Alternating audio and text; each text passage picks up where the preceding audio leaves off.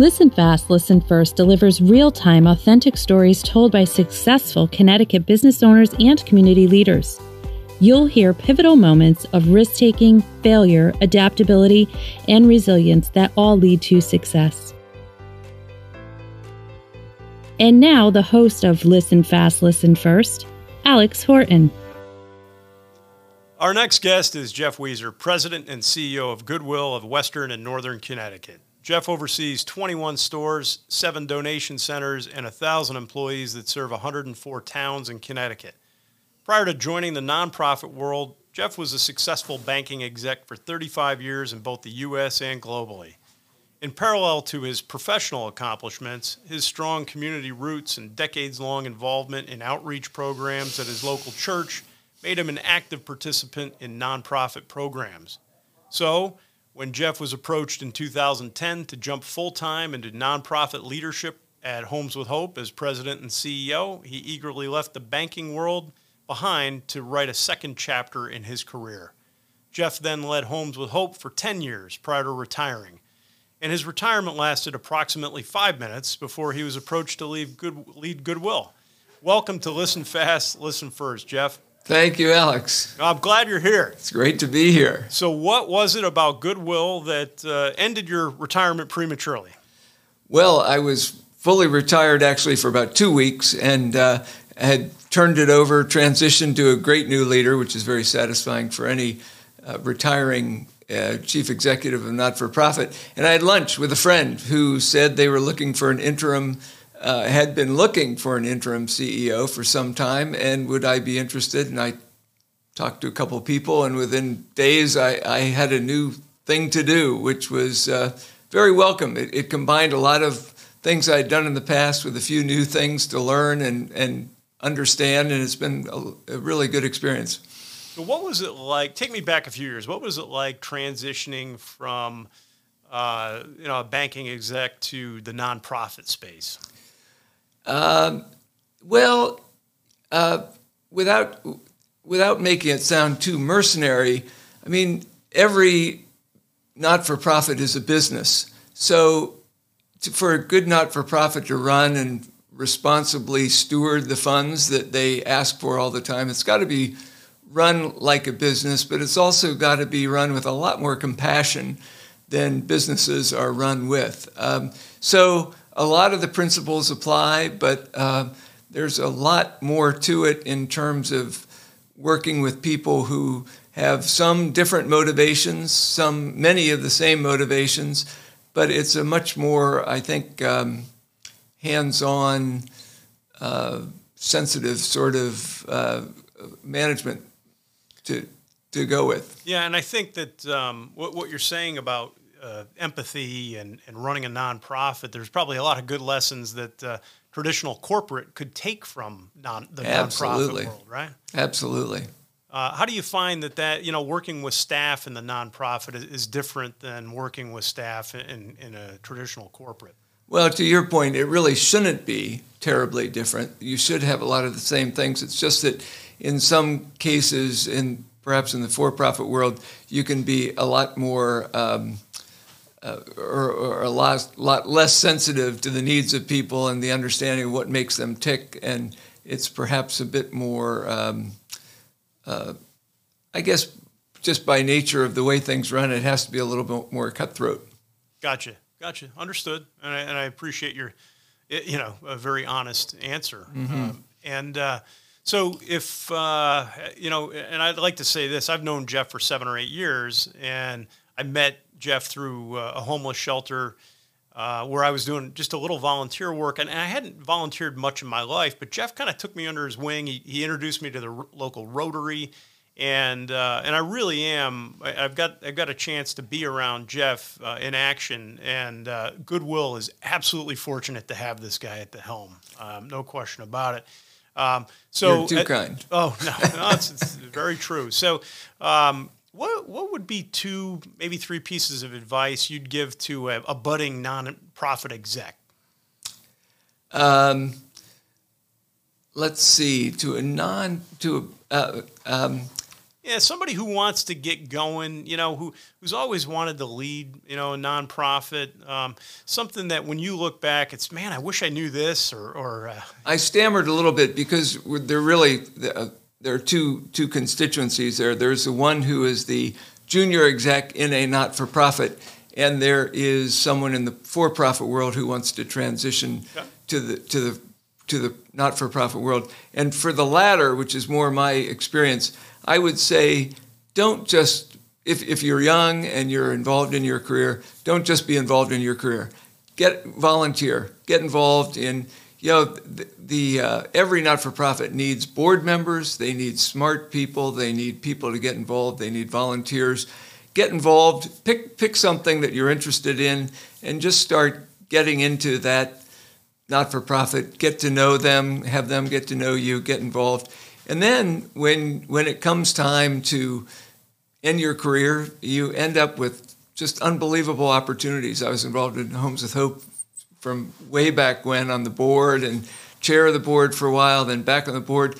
And uh, when it came time to to look up for that second chapter, there was this organization that just happened, and it it was supposed to happen, and that was supposed to happen because I had spent 20 years getting used to the organization and volunteering in the local community. So my first th- first thought is, if you're young, working on your career, becoming a, a budding executive, volunteer, get involved in your town, get involved locally, and uh, it pays huge rewards.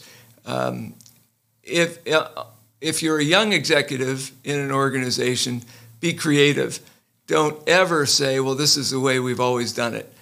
always look for something new to do, something, some new way to do things, and improve on what you're doing. And I think those are the two different kind of uh, folks that that I would love to speak to. I love that answer. I appreciate you kind of breaking that down uh, for me. I, am I've been fascinated with the nonprofit world because it's uh, you've got and bunch, you too have been very involved. I might say. But again, it's it's it's guys like you who uh, who are welcoming and you know want to mentor you know uh, people. So and and to your point, you know there are plenty of organizations out there who need help. So, Boy, are there ever? So if you ever wanted to volunteer, uh, especially coming out of COVID, uh, a lot of these nonprofits are in. Uh, they're, they're they're hurting, so um, they, they could use your help. So Absolutely. I appreciate that, Jeff. So take talk to me about Goodwill, uh, the mission, some maybe some of the challenges you face. Obviously, we're just coming through COVID and Talk to me about Goodwill. Well, three weeks after I joined as interim CEO last February, we had to close 21 stores. We furloughed 500 people uh, because we, all the stores were closing, the retail staff was closing, they all went on unemployment. We had zero revenues for two and a half months. So last year, my year as interim CEO was an absolute bust. It was just terrible uh, because retail, we weren't a, uh, an essential retail operation though I think as we go along and people find their their um, penny their penny pitching more, uh, they need to shop at places like Goodwill, and we're recovering pretty well. We've gotten all our employees back uh, who who wanted to come back, and that's nearly 500. All the stores are open, so that was a real uh, a real challenge in terms. And, and that really took over. The, initially, the challenge was to kind of bring the team together, get everybody uh, working more together as a team and reduce a net loss that we had had for the last couple years. That sort of went out the window with COVID when we just uh, got into a survival mode. And, and it's important that we get into a survival mode because all the profits from Goodwill go to run our, our career centers, which uh, provide career opportunities and career advice and resume building and um, printing of through all our uh, devices. Um, we provide all those services free of charge to anyone who comes to one of our seven career centers throughout western and northern Connecticut. And they serve thousands of people a year. And really, we're now, our job is to get Connecticut back to work. And so we're visiting with a lot of people who come to see us, make an appointment either virtually, which we kept going throughout the pandemic, uh, and there weren't many people who were providing that service. Um, so we've we've been continuing to help people find jobs.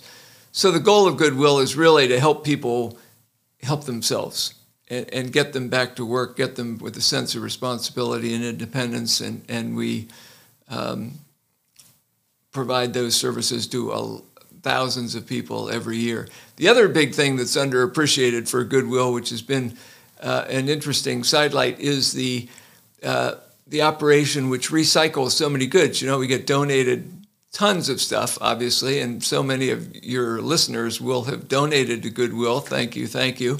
Um, but a lot of that stuff goes for sale. It doesn't sell for a month. And what do we do with it? Well, we could send it to the dump, but we have a very well developed salvage operation which gets all those different pieces to different parts of uh, the the supply chain and gets them back into action. So two years ago, we saved 21 million pounds of things, clothing, TVs, all kinds of stuff from going to the garbage, from going to landfills and getting recycled. That's amazing. Yeah. yeah.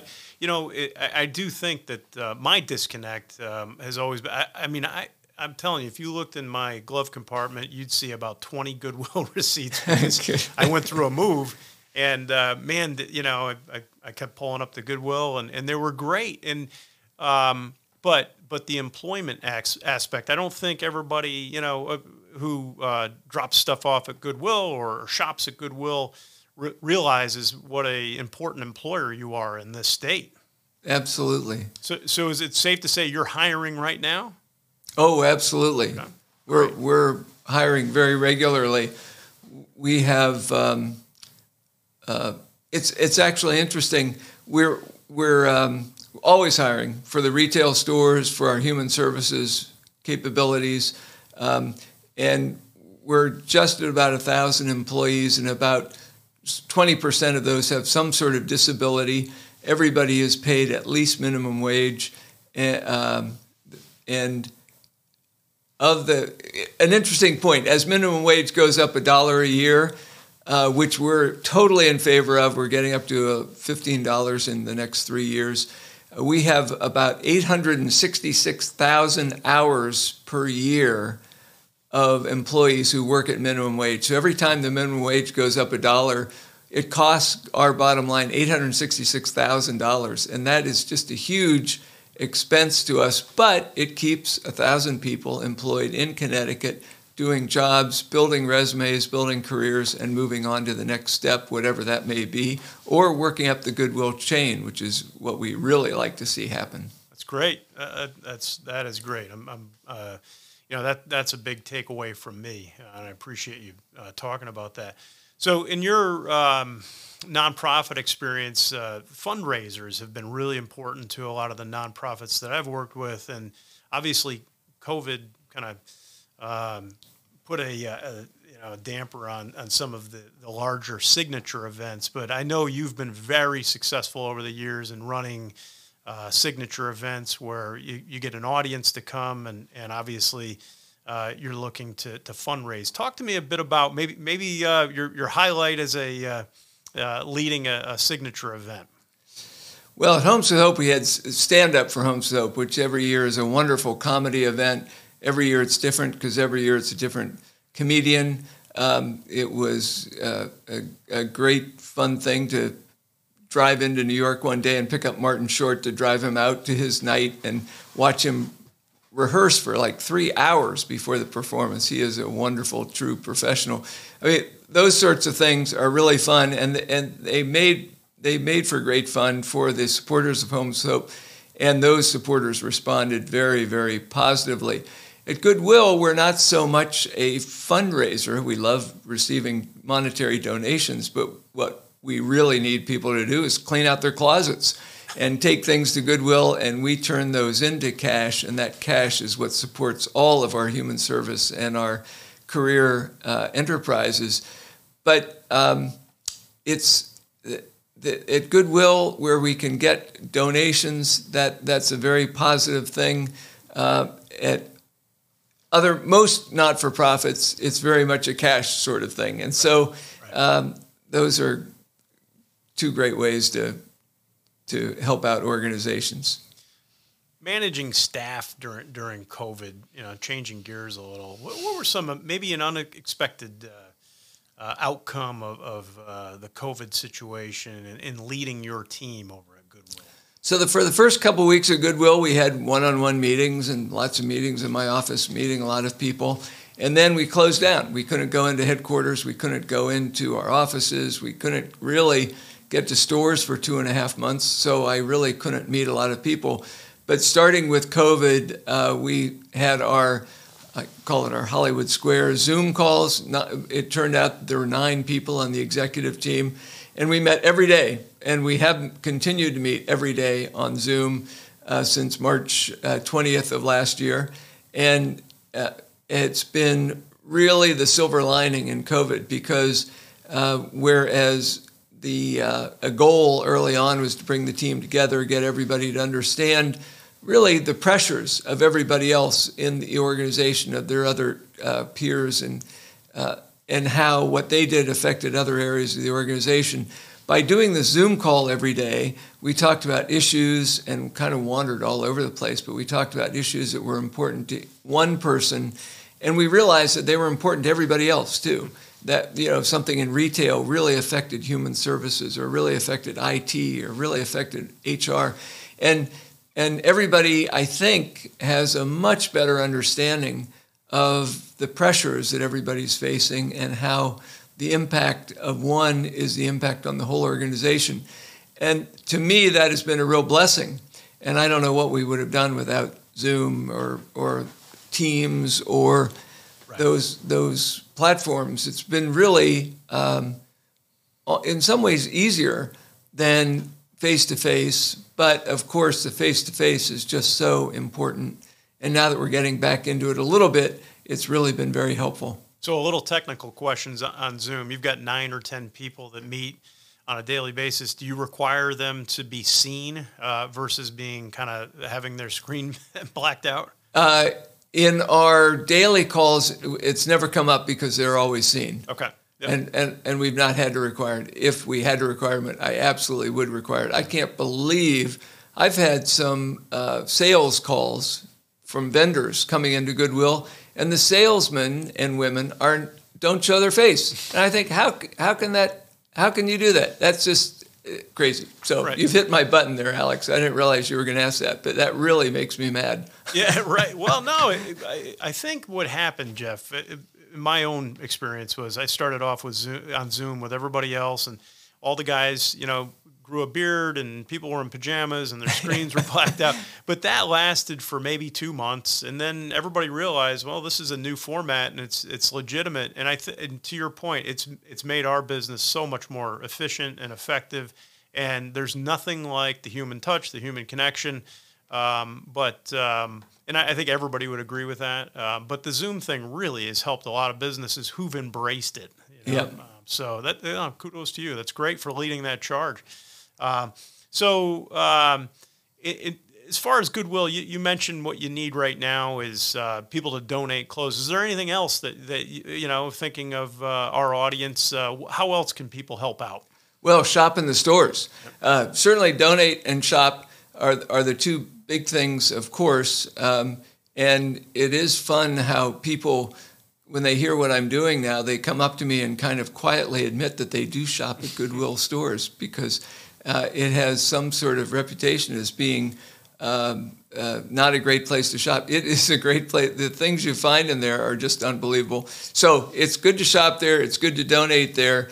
It is um, really helpful for for all the companies out there to hire the people that we send your way, okay. or to or to ask us for for people who are looking for jobs because we meet with a lot of people who are looking for jobs one interesting thing we're doing uh, in April, typically we're, we're looking for donations of goods, we're looking for people to come shop. One of the industries that has been most important to us is the restaurant industry. We place a lot of people in the restaurant industry. They're very welcoming to Goodwill hires. And of course, they've been so beaten up this past year and are just so on the ropes that we are reaching out back to them and we're we're doing a promotion that for um, we're giving for every five thousand in 21 stores, we get a lot of donations, and for every 5,000 cars that come in, uh, and typically we get maybe uh, up to 100,000 donations a month. Uh, for every 5,000 donations, we're giving $1,000 to the Restaurant Industry Relief Fund in Connecticut to help them help restaurants. Um, and, and so it's our way of, of just giving back something to the restaurant industry, which has been so good to us. So that's uh, just an interesting thing. So donating in April is particularly useful. It happens to be spring cleaning month, so we do get a lot of donations. So we're hoping to really provide the restaurant industry with a lot of funding. But really, those two things, donating and shopping, come into a Goodwill store. I think you'll be surprised. Great, and yeah, I had no idea about the restaurant connection, and I will, I will uh, absolutely.